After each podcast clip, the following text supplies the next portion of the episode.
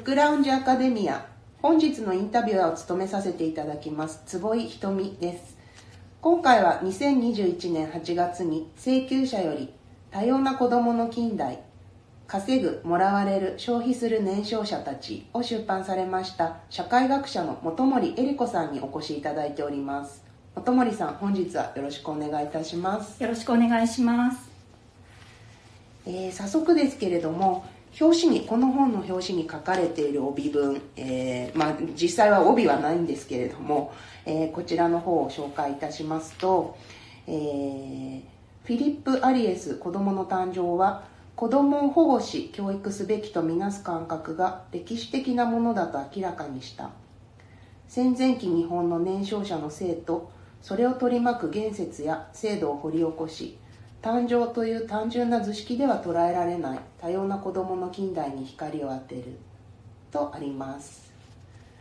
こちらの書籍はこちらにお越しいただいている本森恵理子さんのほか3名、えー、本森さん含めて4名の方で、えー、書かれている本ですけれども最初にあの執筆した方のお名前だけ、えー、紹介をしておきます、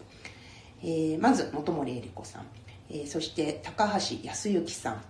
土屋敦さん。えー、貞金秀幸さん、えー、皆さん、えー、歴史社会学系の、えー、方々によって書かれている書籍になっています。はい、はい。ということで早速本森さんにいろいろこの本の、えー、魅力も含めて語っていただ裏話も含めて語っていただこうと思いますけれど、はい、4名代表なので緊張してます、はい、よろしくこちらも緊張してます。よろしくお願いします。えー、まずあのお聞きになられてるリスナーの、ね、方々も子供っていう存在にご縁のない方もあの聞いてらっしゃるかと思うんですね。でそうした方にもこの本の面白さ、ね、教育していただけるといいなと思っていますのでざっくばらんにぜひ、はい、語っていただければと思います。はい、えー、そうですねじゃあまず一番最初に根本的なところをお伺いしてみたいんですけれども、はい、そもそも本森さんあのなんで子供を扱っているのかっていうところをちょっと聞いてみたいなっていうことがあってあの生身の子供にはあんまり関心がある様子もなさそうにも見えるって言ったら失礼なんですがどうして子供を扱ってるのかっていうところからちょっとお話をお伺いさせてください。はい、いや子供にあの生身の子供に興味がないわけではないんですけどすいませんいえいえあのまあでも教育学の出身ではなくてそ別になんかこう子供と関わる仕事がしたいみたいなそういうところは一切ないっていうのは多分あの私と個人的に付き合いがある方ならわかるかなと思います、うんうんうん、でじゃあなんでそれなのに子供なのって話なんですけど、えー、すごい前まで遡っていいですか？はいはい、はい、あのまあこういう研究始めたのはあの卒論ぐらいからなわけなんですけど、私全然教育学部系の出身でもなくて、あの教養学部の出身なんですけど、そのとにかくあの学部生的なこう青臭い関心で あの、まあ、社会って何だろうとか、社会の成り立ちって何だろうみたいなことを考えたいと思って。、うん、まあ、初め割と社会思想とか勉強したんですけど、うん、でリベラリズムとかに、うん、あの学ぶと、あの自由な個人になるんでどういうふうに社会を作っていくかって話をした後に、それをじゃあどうやって実現するかっていうと、やっぱ子供の教育ですよねみたいな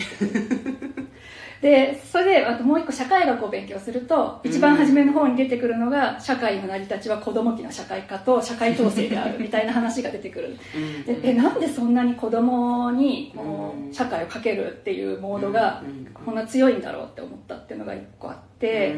なんかこう大人は自由なはずなのにじゃあ子供はそういうふうにして自由な大人になるために教え込まされるっていう構図って変だなみたいなことをうっすら思ったみたいのがあります。でであとあの坪井さんもほぼほぼ同じぐらいの世代だと思いますけど、はいまあそういうあの自分は大人なのかな子供なのかなっていう多感な時期にですね、はい、あの榊原生徒事件がありましたね。そう、うん、でそれでなんか最近の子供はすごいおかしくなってるんじゃないかっていうムードが盛り上がると同時に、うん、子供の声を聞いてあげなきゃいけないとか、うん、で子供たちもすごくなんかこうこういうふうに決めつけないでみたいな意見をいろんなところに言うみたいなそういう時代のムードがあって、それ全体が気になったっていうかうん。なんか半分大人で半分子供っていう目線を持ってる時期に、うん。なんでこんなに子供に負荷がかかるんだろうっていうことがどっかおぼろげに気になってたっていうのがあって、うん。でまあなんか卒業論文で子供を考えたみたいなところが出発点です。じゃあ身をもってこう感じてたっていうところも実際あったりして、まあ、違和感っていうものが出発点になってここの辺りを扱うっていうことになったんですね。そうですね、まあ、あとの、まあ、普通にあの人生の保険として教職を取ってたので。あ教職取ってたんですね。社会、まあ中高社会？中高社会ですね。社会と公民だったんですけどまあなんかあの割とそれでいろいろな思想とか勉強してたっていうのもあって、はい。子供とかはい教育をテーマにしたみたいなとこが、まあ、うん二十数年前の出発点ですで子供をテーマにすると、まあ、必ず出てくるのがアリエスっていうところでアリエスと出会ってるっていう。そうですね、うん。まあもう読まなきゃいけない子供の誕生はすでに翻訳があって、うん。まあ、読む。うんうんであとたあと構築主義とかもすごい流行ってた時代でね。こうなんか子供っていうのはこういうものだ例えば家庭とか学校に保護されて、うん。教育されて、うん。可愛がられるものだみたいな、うん。そういうのがまあ常識としてあるけどそれは全然当たり前じゃなくて近代になって歴史的に、もしくは社会的に作られている構築されたものであるみたいな、うん。そういうことをまあすぐ学ぶようになるわけですよね。そうですね。でまあそうするとああ私がこう気持ち悪いと思ってることっていうのは全然自明じゃないんだなっていうことに気づいて、うん。あなんかそれにそこそこ納得してあこういうのを武器にこう今の空気というか常識と戦おうかなみたいな、うん。そういうことを、まあ、やり始めて、うん。なんとなく大学院に進んでみたいな感じになってったっていう感じです、うん。学部の時からでも子供のことは卒論とかで扱ってた卒論から子供ですね、あれ当初欄の分析とか？一番初めは当初欄の分析ですね、うんうんなんかあの子供の声を聞いた方がいいんじゃないかみたいな。あとこういう話ってすごく抽象的に展開しちゃうと決意表明で終わっちゃうから、うん。データ見つけた方がいいんじゃないってそれは正しいアドバイスだと思ってるんですけど、指導教員当時のアドバイスもらいました、うん。はいまあ、じゃあ子供っていう社会的なカテゴリーとは何かっていうことをこう考えていくっていうことがもともと学部の頃からずっと本森さんの中では、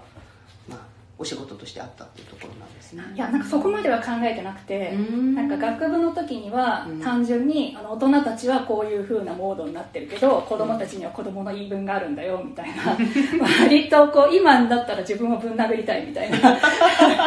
そういう卒論だったと思うんですよ。はいはい。ただまあデータから言ってるんで結構面白いこともあったとは思うんですけど、うん。でなんかそうそれですぐやっぱ気づくわけですよ。なんかその結論ってすごい凡庸だなみたいな、子供の、ね。そう大人があの作り出した子供感うん。社会が押し付けてるものだから、うん。っていうのに対抗しようとして、うん。あもっと子供の言い分聞いた方がいいよってなんかそれすごいどこでも溢れてる言い方だなみたいな感じになって 結局あの教育とか学んでると児童中心主義とか、それ別に大正時代ぐらいから言ってるじゃんみたいな、うん。子供の声を聞けみたいな話自体が全然新しくないのに、うんすごい新しいことかのように自分も言っちゃうみたいな。なんかそこがすごい気になってて、でであとそのいくら頑張って当初欄を探したとしても、うん。それを解釈してこうじゃないかみたいに言ってくるのっていうのは結局もう子供じゃなくなってきている自分でしかなくて。あなんか子供の声を聞くってなんだろうとかうん。子供っていうカテゴリーのこのなんか常識からの出口のなさってなんだろうみたいなことにだんだん気づいていってーうんその頃にはもう子供ですとか言えなくなっちゃう時代 年齢になってって。あの口が裂けても大人になってるかわからないとか言えない年齢にだんだん上がっていく その中でなんかいろいろ考えていくようになった。うん。後からうん。あの社会のこと考えたかったはずなのに後から子供のことをやる人になっていったっていうそういう感じですうねんまあ、でもさっきおっしゃってたその、まあ、ある意味子供沼じゃないですけれど。まあ 子供の意見を聞こうとかね。子供には自発的な、ねあの発言する権利があるとかね。そうそうそう。子供自身のこう社会とか仲間関係とか。なんか結構その辺の沼にこうどうしてもハマりがちになるっていうところは。あり地獄的なね。そう。出ようと思っても出られないみたいな でもそういう時になんかこう仮想敵とかっていうのはなんかあったりするんですか？いやは初めはすごいやっぱり教育がそういうものなんじゃないかって思ったっていうか、うん、あの結局今までの教育は良くなかったからもっと子供中心の教育をってことを言い続けちゃう磁場みたいのが教育にあるのかなみたいなことを結構思って、まあでも今でもそれはすごいあると思ってるんですけど、教育学的な常識みたいなことを挑んでいかなきゃいけないなって思ってたみたいな感じ学的な常識の問い直し、ていうかむしろ、あの私はさっき言ったみたいに全然教育系でも子供系でもないところで受けて、あの教育受けてて、あの自分一人で独学で結構子供の話を勉強したようなとこがあるんですけど、坪井さんは児童学出身じゃないですか。はいはい。逆質問っていうか、はい、その児童学の世界で子供ってどういうものだとか、はい、まあ、どういうふうに習うんですか？ああアリエスとかも。アリエスもやっぱり習うじゃないですか。必ずもう学部1年の前期っていろんな先生がアリエスっていうことは言ってるってこんなにあのそれって要はお前たち教えてることは全然、うん、あの当たり前じゃないんだぞっていう危険なものじゃないですか、うん、なんか、はい、食べてはいけないねみたいな。それをどういうふうに児童学の人たちは教えるんですか？で一方でだってあのなんかなんか現場できちんと子供と向き合う人を作んなきゃいけないっていう切実な使命が起きてて、うんま、疑ってちゃ話にならない世界が広がってるわけじゃないですか。その辺がすごいいろいろ矛盾した関係性があるなっていうのがあってある意味隠し犯的にこの辺はこう理解していく部分が必要なのかなっていうのは経験的にはなんか思ってるんですけれど、うん、まあ、なんか2パターン先生たちもいて、まあやっぱりこう近代になってから、まあ、学校とか家庭っていうものがこう整備されてきて、まあ、その恩恵に、まあ、預かってるんだよ今はねっていう感じで語るタイプの先生。誕生したんだけどそれはいいことだから維持してこうぜみたいな。そうそう。そうアリエスは多分その価値判断はしてないと思うんですけれど。アリエスどっちかっていうと昔良かったねって言ってる節が。ちょっとそういう、ね、アンシャンレジーム意外と良かったねっていうノスタルジックな節があるんですけど。はいでもその辺がこう良きものとしてこう捉えてるパターンの先生たち。だからそういう時によく言うのがあの昔はフリスビーみたいに投げられてたんだよとかって あの出てきますもんね子供の感情の中にね、はいはいはい、あとあのぐるぐる巻きになってスワドリング。スワドリングとかね。そうそう赤ちゃんもね。足が動かなかったんだ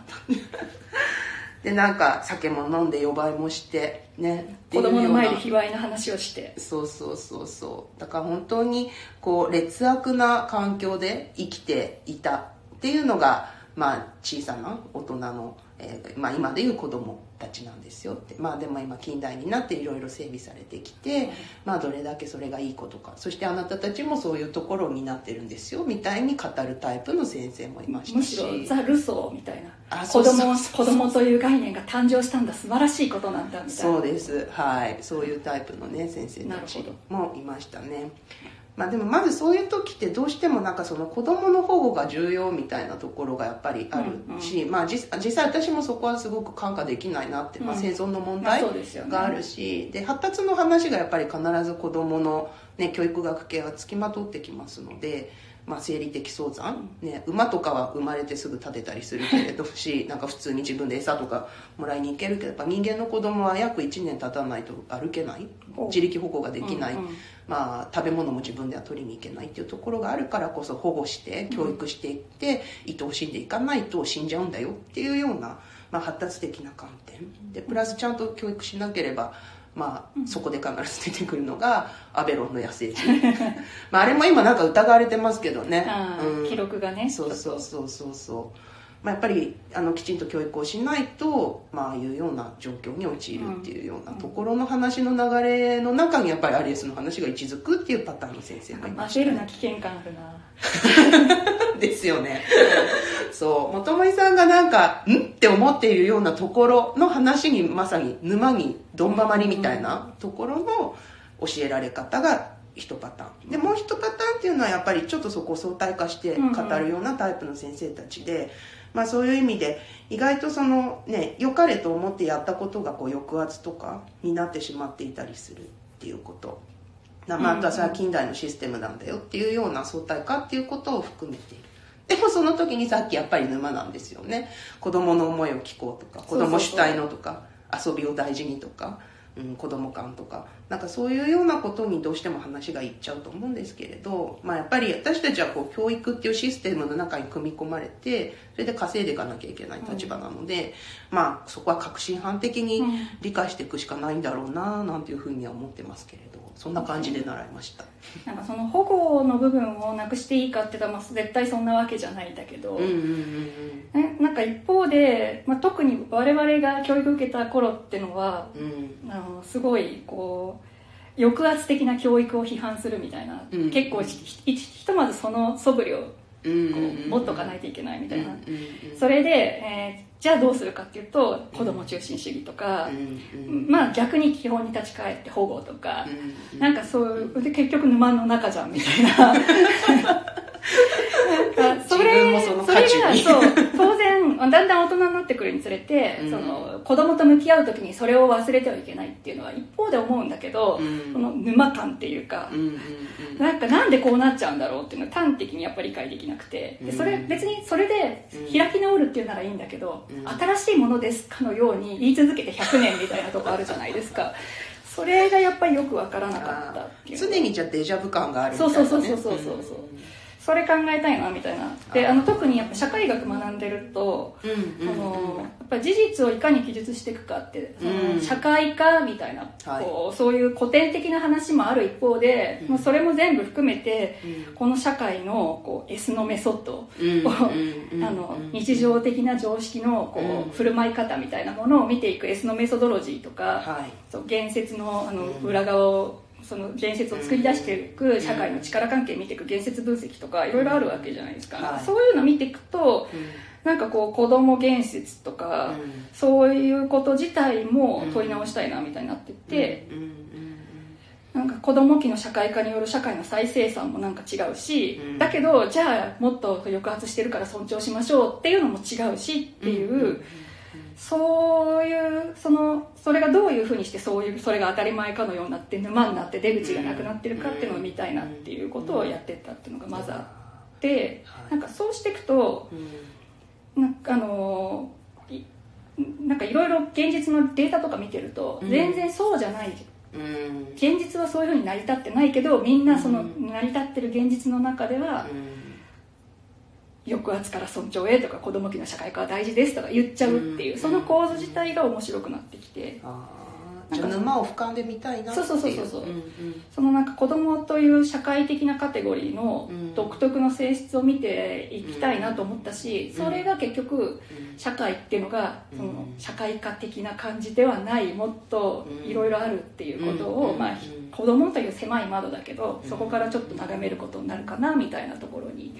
まあ結構何年も経ってからだんだん落ち着いてったって感じです。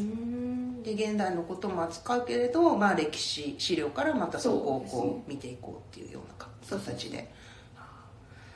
でまあ、ちょっと次の話に移っていきたいと思うんですけれど、はい、まあ、またそもそも論なんですけれど、はい、まあ、そこでまあ歴史を見ていこうっていう記述の在り方を歴史的に見ていこうというところですけれど、まあ、なんで歴史を扱ったのかっていうところをもう少しちょっと。特にまあ今回扱っているのが明治大正昭和あたりですけれどそのあたりについてちょっと教えてください、なんかね歴史はあの好きだったんですけど。やっぱ好きって大事ですよね、歴史学学ぼうかなって思った時期もあるぐらい歴史好きなんですけど。特にどの時代が好きだったんですか？それはね全然。平安平安時代とか奈良時代とかそうだそうだそうだそうお着物とかもね。そうそうそう好きなんですけど、ね、でまあ、ちょっとそれはあの資料を読んだりするのも難しいかなとかいろいろ就職だねとかいろいろ考えた時期があって、まあ、はい、あの現代の話をやろうと思って社会学とか学んでたんですけど結果的にそのさっきあの指導教員からのアドバイスっていうので、うん、あの資料を調べろっていうのがあったじゃないですか、うん、で私やっぱそもそも社会思想とかを目指そうとしたんだけど、うん、本を読んで思想だけで書くって書けなくてあうん、結局そうそういうふうにやろうとするとすごい常識の沼に行っちゃう世界っていうか 子供っていう話って、沼っちゃいますよね。そうなので、だからなんかこうやっぱ沼をきちんとあの沼の観測ができるデータがいるっていうか沼の形状とか、はい。なぜ沼に引き込まれていくのかとか、はい。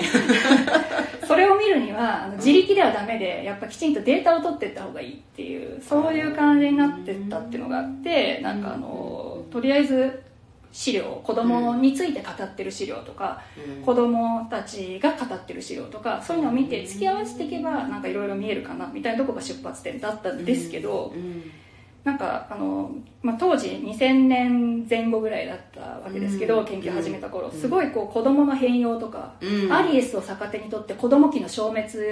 が起きてるかもしれないとか、はいそういう時代で、うんなんかそれを問い直すためになんかそもそも前の時代ってどうだったのって、うん。今だと20年前も生きてる感じだけど、うん大学生にとって20年前って有自然みたいなとこあるじゃないですか。だからなんか資料を普通になんか偶然遡ってったら面白くて。であの全然なんかそんなに定着してガンってないじゃないかみたいな、うんうんそれをやってってるうちに戦後ぐらいまで遡ってってう、ん。ででもなんかここまで来たら戦前まで行くしかないみたいになってって みたいな感じでだんだん戦前に行ったみたいな。であた例えばその誕生って言われる時期だとうん。日本だとやっぱ明治始まってからうんうん。なんかこうある程度子供に関するシステムがひ一通り完成するかなっていうと昭和戦前期。うん。場合によっては戦後でようやく確立とか大体そんな感じじゃないですかまあ一番大きいとこは教育ですよね。そうそうそう学校制度。うん。で、まあ、児童福祉とかまで行くと戦後ぐらいまで行っちゃうみたいな、うん。でなんかその辺のなんか誕生って言われる時期をどういうふうに問い直すかみたいな話になってて、うん。気がついたらあの、うんうん。カタカナ満載の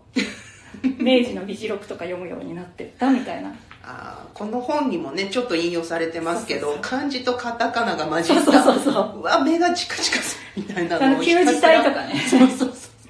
じゃあそれをひたすら食って。あーそうですね。なるほど。そうなんかねそれやっていくとなんか教育じゃないのを見るのが面白くなってきたみたいな。うーん。教育言説の誕生って結構やってる人いっぱいいて。そうですねはいでもなんかあのその資料の横にうんすごい怪しいのがいっぱい落ちてるっていうかうん。あの児童福祉系のかなと思われるような工場法が児童労働を禁止してますとか児童虐待を禁止してますとかうん。そういうふうに言ってる横ではいなんかいろんな議論してる特にあの議事録を本で食ってると面白くて帝国議会の議事録とか読んでると工場法でなんか児童労働の話してる横でうん。あの未成年者飲酒禁止法とか交渉制度とか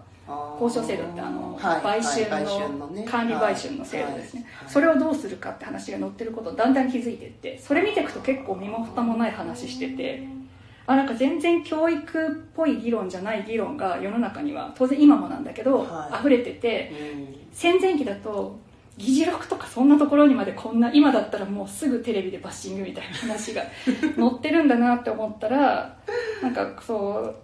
なんかだんだんそういうことを見たくなっていったみたいな感じであの教育言説の誕生を問い直すっていうところからうん。多様な子供観とかうん。子供たちの現実を見ていけばうん。いろんなことが見えてくるかな。うん。社会の在り方とか子供の在り方とかの常識を問い直せるかなみたいなところに移ってきたみたいな感じですその軸足があるともしかしてこれ沼らなくて済むかもみたいな。あそうそう全然沼に足を踏み入れようとしない人がいるっていう。か、はいはいはいはい。えー。まあ、それがちょうど元森さんの一章のところに書いてある話ですよね。さっきの工場法の話とかっていうのはね。この辺りはどんな感じのお話を書いてくださったんでしたっけ？はい。一章。うん。一章なんか稼ぐ子供をめぐるポリティックスうん。児童保護をめぐる多様な論理っていうタイトルなんですけど、工場法ってあの児童労働を禁止するっていう文言がついてて、明治の最後の方にできてるんですけど、今の労働基準法のまあ礎みたいなそ感じ。うそうそうそう、う。ん。その一第一歩みたいな、うんうんうん。それともうちょっと後の昭和入ってから1933年になってからできた児童虐待防止法っていうのがあって、うん。まあ工場法では工場の人しかうん。救われないからもっと総合的な児童保護法を作ろうっていうそういう動きがあって、うん。まあ、それは結局戦後の児童福祉法うん。まで待たないといけないんだけど、まあ、はい。部分的なのができたっていうふうに言われるんだけど、うん。その制定かっていうの議論を読んでると結構身も蓋もないことを言ってて全然児童保護とか考えてない疑惑があるみたいなそこの面白さを、まあ、ちょっと両方とも他のとこで書いた論文なので、うん。ダイジェストで面白いところを見てもらおうみたいな感じです、うんうんうん。私もここ読んでて面白いなって思ったのがあのちょうど昨日最終回でしたけれども「晴天をつけ」あの渋沢栄一が、はいはいはい。あ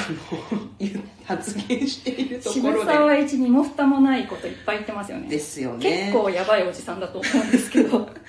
結構この人自身もいろいろ影響されてねいろいろ変わっていく人だからあこの頃はこういうこと言ってたんだと思って私も見てたんですけれどこう議会の中で、まあ、やはりこう、ね、資本家で、ね、実業家ですので。ゃなくてねなんか農商工高等会と工業の抑制を考える会議的な。で、まあ、まさにキーパーソンだから渋沢栄一は出ていって発言をしてっていうところなんですけれども、まああのー年少者の深夜業禁止についての議論のところですよね。そこがね、はいはいはい。そこで。そこ行きますか。はい。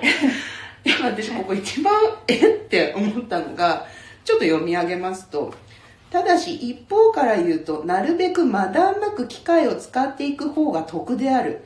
これをまだんなく使うというには野業ということが経済的にかなっているということで、まあ、やはり、あのー年少者の深夜業っていうものは効率がいいからいいんじゃないかっていうことを得である。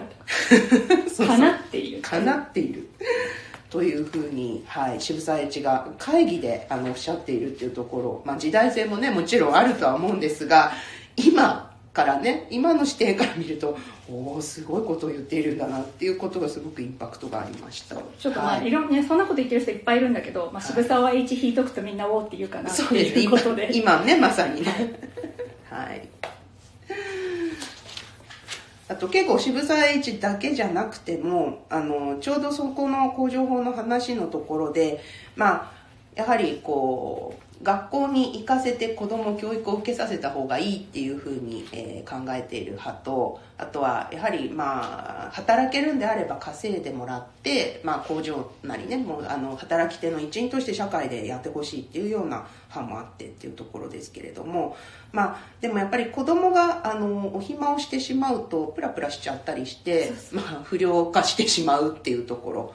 で、まあ、学校の中もしくは、えーまあ、働き口の中で子供を、まあ、働くか学校に行かせないかしないと、まあ、ちょっと悪いことをしてしまうんじゃないかっていうところなんかもすごく面白かったなと思いましたけれどもそのあたりはちょっと教えていただけますか？そのんなんだろう初めの頃は子供を子供と見てなくて、うん。単なるなんか機械と同じで使っておけば得であるみたいな、そういう感じなんだけど、うん。そういういそれよりはもうちょっと言い訳しなきゃいけないムードになってくると、うん。うん。あのまあ、学校にどうせ行かせられなくて、うん。文部省も彼らを行かせ,、あ行かせられないんだったら、うんうんあのブラブラしてると悪さをすると。なだったらあの工場で使った方が、うん。子供の頃から使っておけば工業心が芽生えるとかなんか そんなこと言って子るんですよ。供のうちから工業心が起こっている。そうそうそう すごい論理ですよだからあねのむしろ工場が社会化しますって言ってるってことですよね今の言葉でそうですそうねうん学校なんか私たちは一見現代に生きてるとそれが学校っていうふうにね自動的に思っちゃうけれど。学校に行かせられないのが悪いってなるんだけど、うんうんうん。別に工場で社会化すればいいじゃないかでも今も全然そういう話ってあって、うん。あのもっと職業教育とかしないとそうですでねとかいう話が出てるからうんうんあの勉強したくない子できるような環境にない子は早くからうんうんエッジ暴行しろっていうリアリティは全然今の社会でもゼロにはなってないんですけどそうですね。まあ、それをこう工場法に反対する人たち言ってる人たちは大体零細企業の工場主マッチとかねそういうところの人たちなんですけど。やっぱりその労働力がなくなっちゃうと自分たちの商売が立ち行かなくなるっていうことがあるからこそぱり確保したいっていうそう今で言うと外国人労働力をみたいあなー。世界観と同じでそこに子供がカパッとはまる時代だったっていう。はいはい。でそれを正当化するためのレトリックとして。そうなんかある意味なんかすごいキメラっていうか 近代的な学校で教育すべきみたいな話とあの使いたいっていう。露骨な話とか悪魔合体したみたいな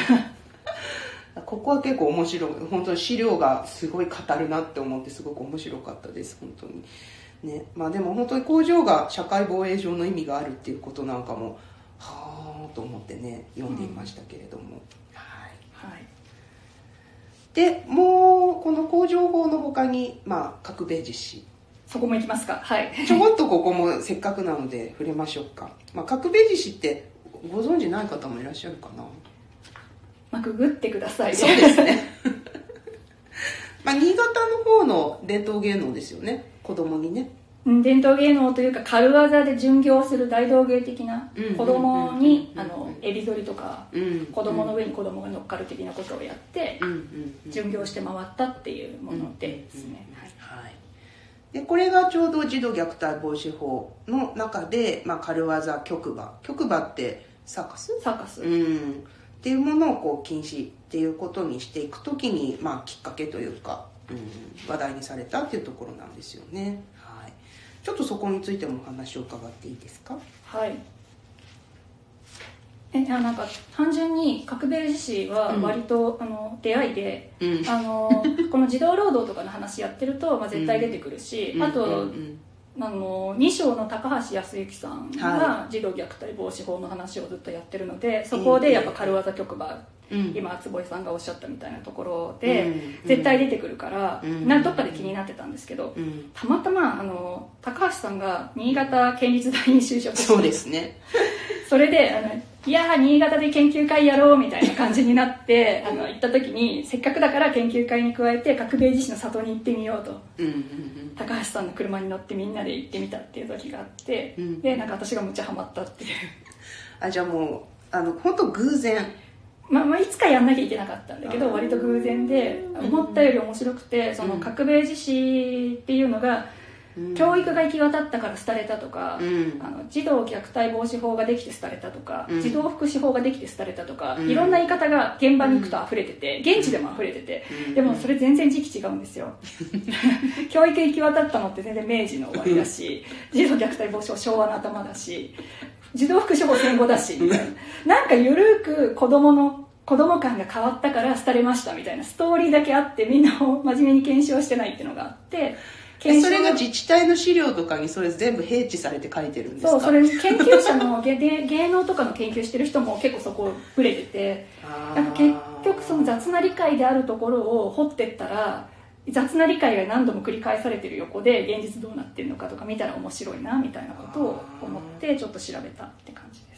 確かに教育系の話とか法律とかあとは福祉系の法律とかが全部ややこしくね並列で進んでるからやっぱその辺ちょっときちんと掘り下げてる人じゃないと同じに見えて同じ時期に見えてきちゃうところがねありますよね。でその辺はじゃあちょっと本森さんたちがそこは丁寧に解きほぐしてっていうところなんですね。でもこの軽技局馬の禁止の代代表例でまあちょうどね角兵衛自氏があの出てきてますけどこれ昔の話って思いきやあの実は今も児童福祉法の中にこの軽技局馬の禁止って文言としてきちっと残ってるんですよね。そうそうそう、うん。でもこのちょうど自服法の雑則っていうところがあるんですけれどまあ本当に小じとか小じ行為とか行為今でもそうそう残ってますよね障害や形態上の異常がある児童と公衆の観覧に供する行為とかまた淫行させる行為、あとはちょこっと高橋さんのところでまたこれも出てくるけど営利目的の養育の斡旋の禁止とか。でその中で、えー公衆の娯楽を目的として満15歳に満たない児童に軽技または局馬をさせる行為。っていうものを禁する禁止するっていうことがいまだに残っているっていうところの本当に原点のところをね扱われてるんだなと思いますけれども、うんまあ、そんなところがねあの第一章のところでしたけれども、まあ、この資料を、まあ、偶然ねこう出会いの中でこう見つけていって新潟行くんだったらじゃあちょっと角兵衛自身見つけてみようかっていうところでやったやられてますけれどそもそもちょっとこのメンバー構成についてもお伺いしておいていいですか、どうやって集まったのかっていうところも含めて。はい。あのー坪井さんも一緒になって、うん。高橋さんと土屋さんとつうん。坪井さんも含めて10人で子供への資格って本出してるんですけど、はい。そもそもはなんかああのうん。あ信用者2020年です、資格資格っていうのはあのあの視点とかね視座のね。ねパースペパースペクティブの方ですよね、はい。あの式あの 殺し屋の方じゃないですよね。そうです 資格本っていつもね私そうそうそうそう。資格本メンバーで、はい。の中から、まあ、スピンアウトしたみたいなのがはい。あのこの本ですね、はい。そもそもはなんかその資格本メンバー、うん。本当資格うん。殺し屋集団みたいな。うん。資格本メンバーがあの集めたのが高橋さんと私であのなんかこういうのでやってて教育的なことやってる人はいるけどなんか仲間がいないなってすごいずっと思ってたんだけど、ある時書評会で高橋さんと出会って高橋さんが児童虐待防止法の歴史をやってるって話になっておこれはなんか関心近い人かもみたいな感じで、うん。うん。あの2人で細々と勉強会を始めてたんだけどこれはあのやっぱり人を巻き込んで、うん。あの行かないといけないと、うん。でやっぱ教育的な見方とか、既存のアリエスとかも含めてその沼へ、沼に違和感がありながら沼の中でこう、うん。もがいてるし沼を捨てることもいいのかわからないみたいに迷ってる人たちっていうのがうん。同世代にはいるはずだと思って、あの学会とかで声かけていったんですね、うん。で坪井さんとかも、おこの人はと思って声かけてはいでなんかまあ何人かで勉強会始めたみたいな、うん。あのそうでその名も子ども社会学若手勉強会っていう。ちょっとかっこ笑いみたいに最近はなってきちゃってやってるうちますけどねにみんな若手じゃなくなるっていう。はい。そうそれでなんかあのやってるうちに1年もそれ立ち上げて1年で在外研究に1年行っちゃったんですよ。でイギリス。あそうそう、ね。で高橋さん任せたみたいな。私はイギリスできちんと子ども社会学の勉強してくるから任せたみたいになって 行っちゃったらなんか気がついたら土屋さんが増えてて。徳島時代のね。あの土屋さんは前から知ってたんだけど、うん。まあなんかこう子供の話をこんなにやってるっていうのはあんま思ってなくてもっと医療とかそういう,、あーそうですよね。優優生学とかそっちの方かと思ったら、うん。その辺からだんだん児童福祉のその社会的用語っていうか、うん。施設用語をめぐるいろいろな科学との問題とかにうん。だんだん寄ってきていって気がついたらこの研究会に入っててみたいな感じで。でしかもあの福祉系で高橋さんとなんか土屋さんが意気投合してるみたいな。うん。うん。それでなん。かあのあれ飲み会ですよねになん。か2014年か13 10品川あそうそう16年の飲み会在外研究行って帰ってきて名学でやっ2016て年そうそうそう。品川の高橋さんが見つけてきたあの魚魚が美味しい。あ刺身がね。刺身が美味しい。あの刺身に一個ずつあの札ついて札ついてるとこ。ろマグロとか。そうそうそう。みんな写真撮ってから食べ始めるみたいな。覚えてる覚えてる。そうそう。あそこでなんかあ盛り上がってましたよねそうそう。確かにあそこでなんかあの、やっぱ誕生から揺らぎ得て取り直したいよねみたいなであのやっぱデータ持ってる人同士で集まったら一人でやってても分かんないことが見えてくるかもしれないねみたいな感じで言って、うんうん。って言っても絶対これあの科検取らないと瓦解するぞって言って必死にし申請書をみんなで書いてそうお尻を決めないとね。そう。なかなか日々の忙しさで科研し取れて2017年から研究会して割とすぐ新潟でウェイってみんな新潟行くぞって言ってであのきちんとわざわざ集まったからには各ページしもって言って。ああそれでそうそうそう。勉強会始めました、はい、深めた。そうですか、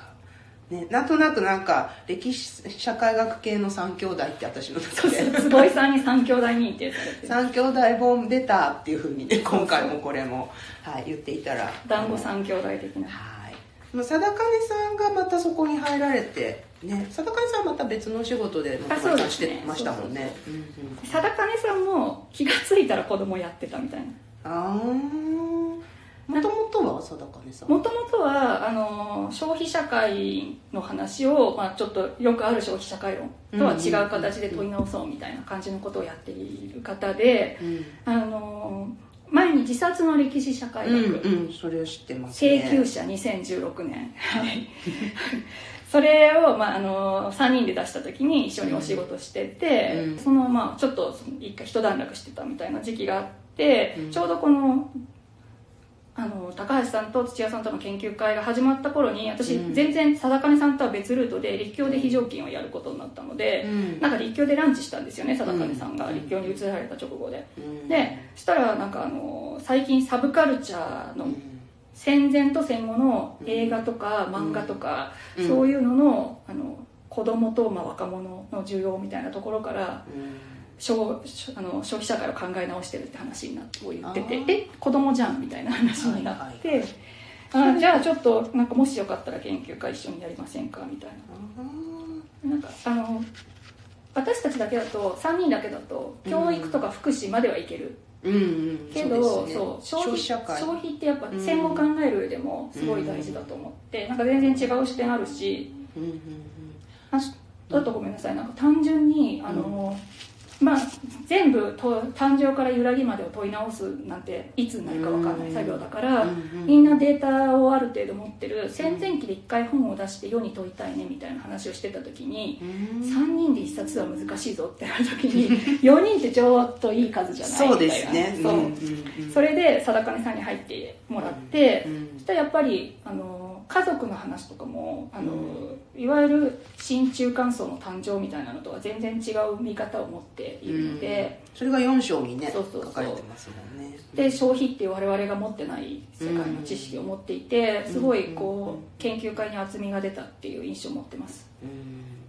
ちょっとなんか先にその4章の話ちょうど出たから聞いちゃうと、ねそうそう。あのー可処分所得を持っている子供がいたっていうことが私すごいインパクトで。いや4章一応タイトルを言っておきましょうか、はい。4章消費する年少者と家族の戦略。活動写真から映画へっていう感じです。貞金さんがね書かれたはい。子供っていう名前がない。はい。ちょっとそこの概要について少しじゃあ元森さんから聞いてもいいですか、すごい要約しづらいんですけど、うん。まあなんか子供っていう観点で言えばあのなんだいわゆる文化社会学とかだと、うん。子供向け消費が誕生しましたとか、うん。そういう話になるし、うん。子供文化論だと、うん。なんかこう駄菓子屋とか紙芝居みたいな世界に能動的な子供文化を見ますみたいな話になるんだけど、うん。映画っていうものに注目して見てみるとう、ん。活動写真だった頃はうん。まだ、あの賃労働で働いてて子供って呼んでいいかもわからない年少者たちが、結構なお金持ってバス停の映画館行ってたと、まあ、もちろんその頃もいいとこの子はあんなとこ行っちゃいけませんって言われたのかもしれない、暗闇でね異性もいてみたいな。そうそう。それがだんだんなんかあの活動写真から映画になってって映画が高級なものになってくる中で、だんだんそうの持ち物みたいな。子供は行くもんじゃないみたいになっていって、うん。であの子供向けの映画とかはもう高くていけないみたいになっていくみたいな、うんうんうんそういうふうに見たらむしろあの子供向け消費が誕生して子供は自分で消費できないくなってあの能動的な文化は駄菓子屋にありますっていうかむしろ、あの自分でお金使って普通に映画見に、見まくってたのが見れなくなっちゃう。うんうん。全然駄菓子屋とかにある意味押し込められちゃったみたいな。はいはい。そういうふうに歴史が見直せるな、うんまあ、もちろんあの消費社会の文脈では全然、あの違うふうにも見れるのでそれは貞金さんあのサブカルチャーを消費するって本の中に この後出されてるのでそちらをご参照くださいこちらはなんか子供研究として読んでもらえるといいかな、みたいな感じです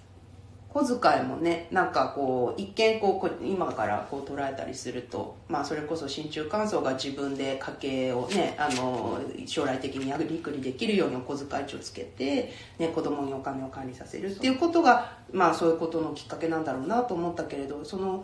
ね、またそうじゃないところでまた小遣いを意外と大量にもらっていってっていう子供たちはいわゆるちょっとこう低所得の小遣いっていうか自分で稼いだみたいな世界だ。った、うん。ね、であの中新中間層ほど子供は実はお金はいらなくて、うん。教育の手段として小遣い管理をさせるみたいな、うん。管理をさせそうそうそう。経験としてね。そう。はいはい、ただ仮想の方の、えー子供の場合だったりすると、ね、親が面倒が見きれないとかご飯食べさせられないからある程度のまとまった生活費じゃないけど渡して自分で勝手にやりなさいっていうような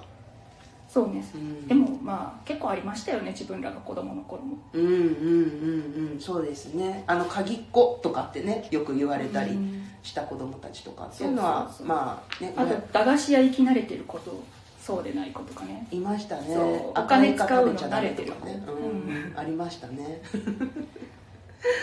そうだから意外とそこら辺も私たち時代の子供時代にも重なるところがそうそう貞貝さんの話を読んでても思そいうましたが。ななんでこう戦前期を見ている上で、うん。あの戦前期を見た後にもう一回戦後見直すと、うん。全然誕生したのが定着して揺らいでますみたいな話じゃないんじゃないかなみたいなことはどっかで思いながら、うん。見え方がね。そうそう。うん。まあ、そういうふうに書いたとりあえず戦前編を書いたし、うん。まあ、そういう目で読んでほしいなみたいに思いますけどね。まあ、でもそんなね歴史社会学がでもベースになっているメンバーですけれども、まあ、チームでね今回やられてますけれどなんかチームでやるやった良さってなんかどんなところがありました？あのそれはやっぱ単純にあの、うん。同じ関心？うんうんうん。なんかこう誕生図式ではもうダメなんじゃないかみたいな感覚が共有できてるし、まあうん、ちょっと世代的に近いっていうのもあって、うん。誕生論に一回かぶれた経験みたいなのも含めて あの共有できてるっていうことが結構大きいかなと思いますし、うん。あともう単純にこれ本当に歴史学って、私たちは歴史学のトレーニングそんなに受けてないのでこれでいいのかって不安はあるんですけど、うん。歴史学だったら工場法のことだけ生涯やってるみたいな。うん。児童虐待防止法だけやってるみたいな人がいっぱいいる中で。あのとりあえずでもいろんなところのをみんなで寄せ集めて持ってくるってだけでもすごい大変。うんななのを、まあ、とりあえずこんないいあの資料あったよ。そうこんないい資料見つかりましたぜって言ってみんなで見てああじゃあやっぱこういうふうに考え直せるかもねみたいなことを共有していくみたいな。うんうんうんそこは面白いですよね。だから各章がちょこっとずつなんか重複するところがあったり重なり合うところがあったりそうそうそう、うん、扱うものが少し重なってたりっていうところもあるんですね。そうですね。うん。はい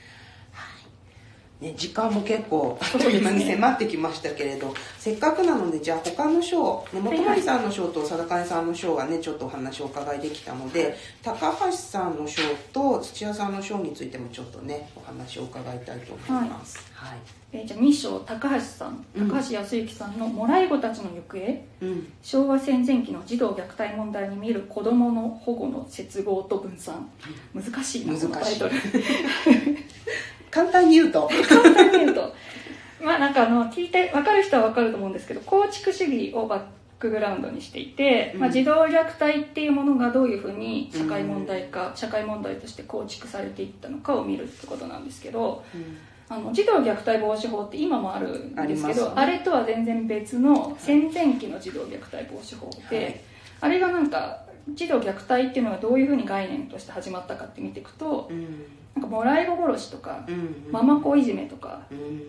なんか子供を受け渡しちゃうことに伴ううん。虐待っていうか、はい。残虐な人行為。にあげるっていうことをね。そう。であのももらっった子に、うん。をなんかまあいじめ折檻してしまうみたいな、うん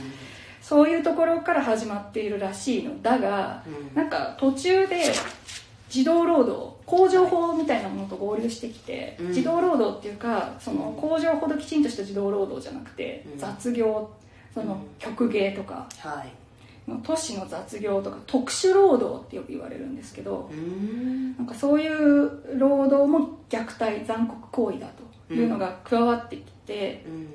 で、えーだけど最後の最後あのもらい子殺し事件が結構最後の後押しになって、あのうん法律ができるんですけど、うん。岩の坂もらい子殺し事件っていう、はい。お金取って引き取ってあげるよ育ててあげるよって言っておいてお金だけもらってすぐ殺してたってう。ん。いう、それがきっかけになってうん。成立した時にはなんか児童労働オンリーになっちゃったみたいな、まあ、一応親権の停止とかそういう問題も含まれてるんですけど、あのもともとあったはずのもらい子がどっか行っちゃって、うん。もらい子はなんかそれを理解してること自体をあんまりこう文句言えない。うん。まあそれはあれですよね。もうどこかにもらわれないと続かない命があったり。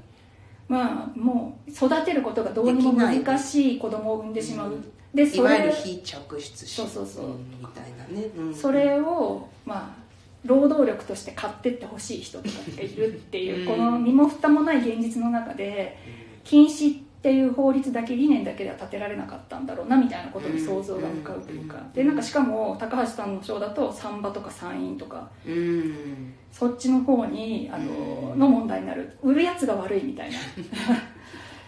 でなんか取って殺してね買い取って殺しちゃうっていうのも。児童保護がの話にうまく入りきらなかったころがあってそれは全然だから児童虐待防止法がうん。児童福祉法の誕生の先駆けですよみたいなストーリーで見ようとするとあれってなるっていううんそこを明らかにしてるみたいな感じですね。保護されるっていうことが本当に一枚岩的に進んだわけではないっていうところのいろいろ複層性みたいなところが見られるっていうところですね。すはい。で次が、えー第3章の土屋さんのところですけれども、はい。こちらはいかがですか、えっとタイトルがうん「孤児記事不老児の保護に見る家庭と教育」うん。手とのとこはスラッシュになってるんですけどうん。戦前期の東京市養育院での里親委託の奇跡からうん。ということで、まあ、うん捨てられちゃったことが、まあ、親がいない子ですよね。不老児って今は多分禁止用語だと思いますけど。ですね。でそのそのなんかあのそれをどうやって育てるか施設で育てるのか、うん。家庭的な里親とかせいぜい小規模施設とかで育てるのかっていうことを巡ってうん。歴史を見てみようみたいなやつでうん。今はまあ当然あの今児童福祉を勉強すると家庭的な場で育てる方が望ましいってなってそうですね。ででしかもその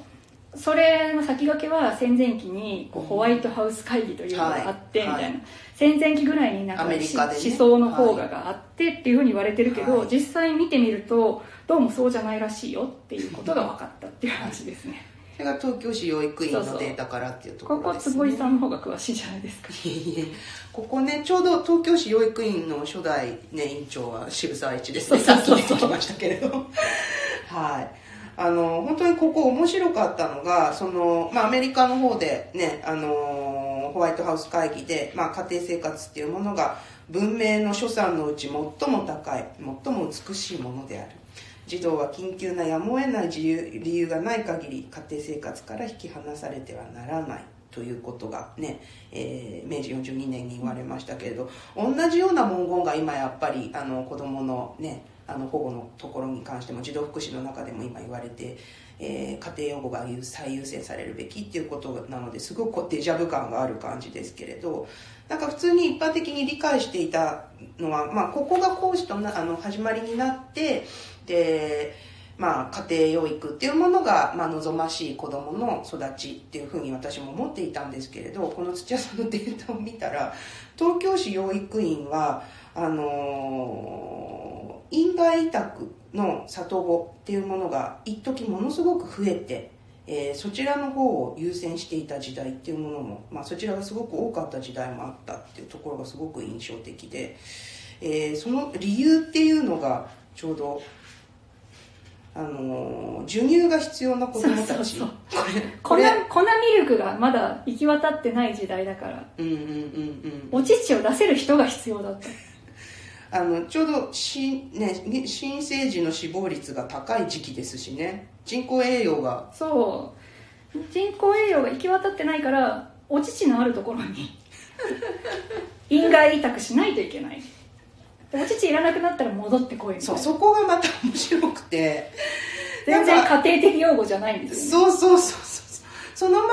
ま家庭にその、ね、お乳をもらったままそちらで引き取っていただけるのかと思いきやいや教育についての部分は養育院に任せてくれっていうことでそうむしろ、ですよね。あの変なところで養育されると不良になっちゃうから、うん。不良化予防のためにはきちんとした施設でとかいうことを言ってて、はいはい。でそれ自体が資料見てみてそんなこと言ってたのみたいな感じでむちゃくちゃみんなで盛り上がったところなんですけど。ええ。ね、だそういう意味で今とは本当にちょっと逆の,、はい、あのシーンが見えるっていうところでしたけれどもまたその院内に戻すっていう時にその家庭そこのお乳をもらっている家庭にいてはいかんっていう時の話が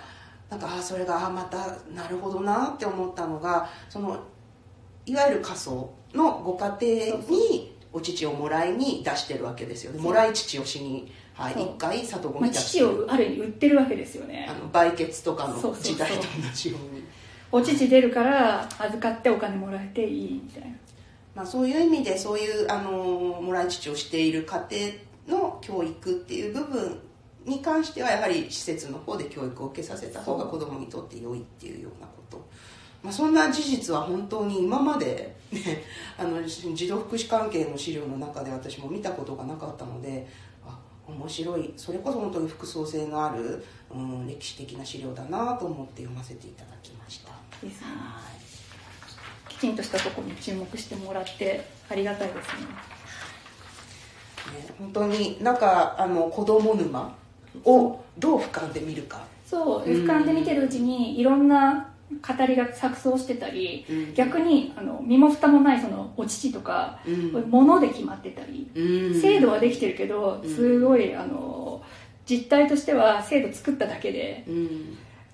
裏でいろんなことが行われてるのは織り込み済みだったりっていうなんかそういう多様な土っていうか連関が見えてきたっていうのが全然子供建設沼みたいなものとは違って面白いかなと思って。そうですね。本当に教育言説だけこれを見てたら絶対に出てこない、うん、資料、ね、うんだなっていうふうに思いました。